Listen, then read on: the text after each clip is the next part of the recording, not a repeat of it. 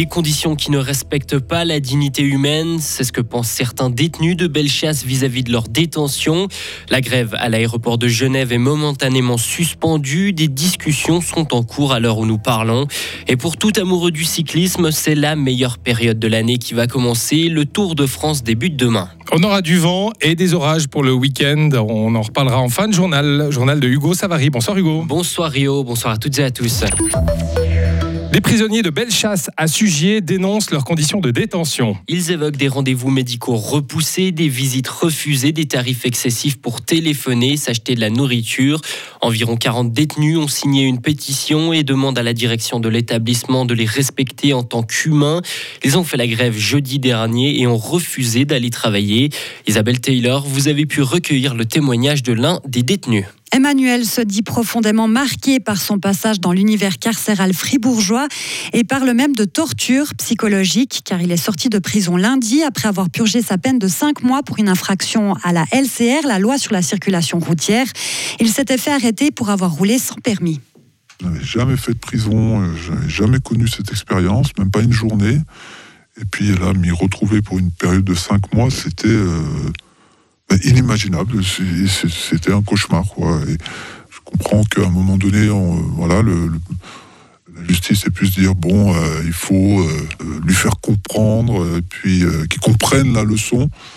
Mais peut-être que déjà, s'il y avait eu, enfin voilà, une semaine de, prison, j'avais largement compris. Hein. Vous avez pleuré des fois en prison Presque tous les jours. Même ceux qui font les fiers, qui défient les gardiens eux aussi, ils pleurent euh, presque tous les jours. Tout le monde est en souffrance en prison. À sa sortie, Emmanuel a eu de la chance. Il a retrouvé sa famille et son travail. Il continue aujourd'hui de lutter pour ses anciens camarades et a fondé une association pour soutenir les détenus et leurs proches. Et quelle est la réponse des responsables de la prison de Bellechasse face à cette pétition? Son directeur Guido Stournier a répondu à tous les points de la pétition dans une lettre adressée aux détenus. Il termine en disant que si la rédaction d'une pétition est un droit garanti à toute personne détenue, le refus d'aller travailler par contre à l'inverse une infraction. La direction mène actuellement une enquête interne et a auditionné les détenus ayant fait la grève. Elle prévient que des décisions à ce sujet seront prises.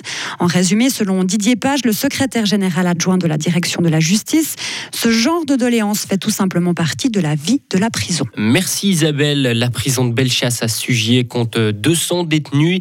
Les autorités vont continuer leur contrôle de qualité habituel à l'intérieur de la prison, notamment par la Commission nationale de prévention de la torture, mais elle ne prévoit pas d'en augmenter la fréquence prochainement. La grève du personnel à l'aéroport de Genève a été suspendue durant l'après-midi. Une décision prise suite à la rencontre entre les syndicats et la conseillère d'État chargée de négocier un accord avec la direction. Et si un accord est signé avant 18h, la grève sera complètement arrêtée, sinon elle reprendra. Des discussions sont donc en cours. Et depuis ce matin, au moins 138 vols ont été annulés et des retards sont à déplorer. L'affaire Maudet est officiellement terminée sur le plan judiciaire. On reste à Genève avec le conseiller d'État qui n'a pas fait appel de sa, condamnation. Il avait été condamné à 300 jours amende à 400 francs avec sursis. Pierre Maudet est aussi condamné à verser 50 000 francs à l'État de Genève. Pour rappel, il avait été reconnu coupable d'acceptation d'un avantage pour un voyage à Abu Dhabi en 2015. En France, Emmanuel Macron a appelé tous les parents à la responsabilité. Lors d'une nouvelle réunion de crise avec ses ministres, le président a pris plusieurs décisions. Il demande notamment aux différents réseaux sociaux de retirer ou d'empêcher certains contenus jugés sensibles après les émeutes. Les bus et les tramways, eux, ne circuleront plus en région parisienne à partir de 21h aujourd'hui. Le Premier ministre a demandé au préfet de toute la France de faire pareil. Enfin, un concert très attendu à Paris a été annulé. Mylène Farmer ne se produira pas au Stade de France à cause des émeutes. Ils seront 176 cyclistes au départ. Le Tour de France débutera demain avec au programme 3400 km répartis en 21 étapes. Mais le Tour de France n'est pas que la course à proprement parler, il y a aussi les images vues par des millions de téléspectateurs. Et cette année, c'est Bilbao en Espagne qui accueillera le départ. Christian Prudhomme est le directeur du Tour de France. On veut montrer ce qu'est le Pays Basque en termes de vélo et la beauté du Pays Basque, donc le littoral magnifique, et puis les collines souvent très raides.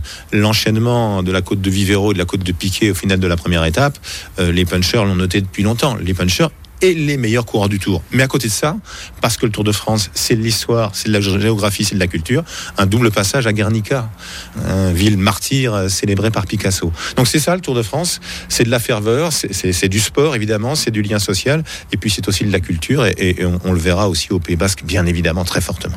Christian Prudhomme, interrogé ici par nos confrères de la RTS, et ce Tour de France devrait durer trois semaines. Retrouvez toute l'info sur frappe et frappe.ch.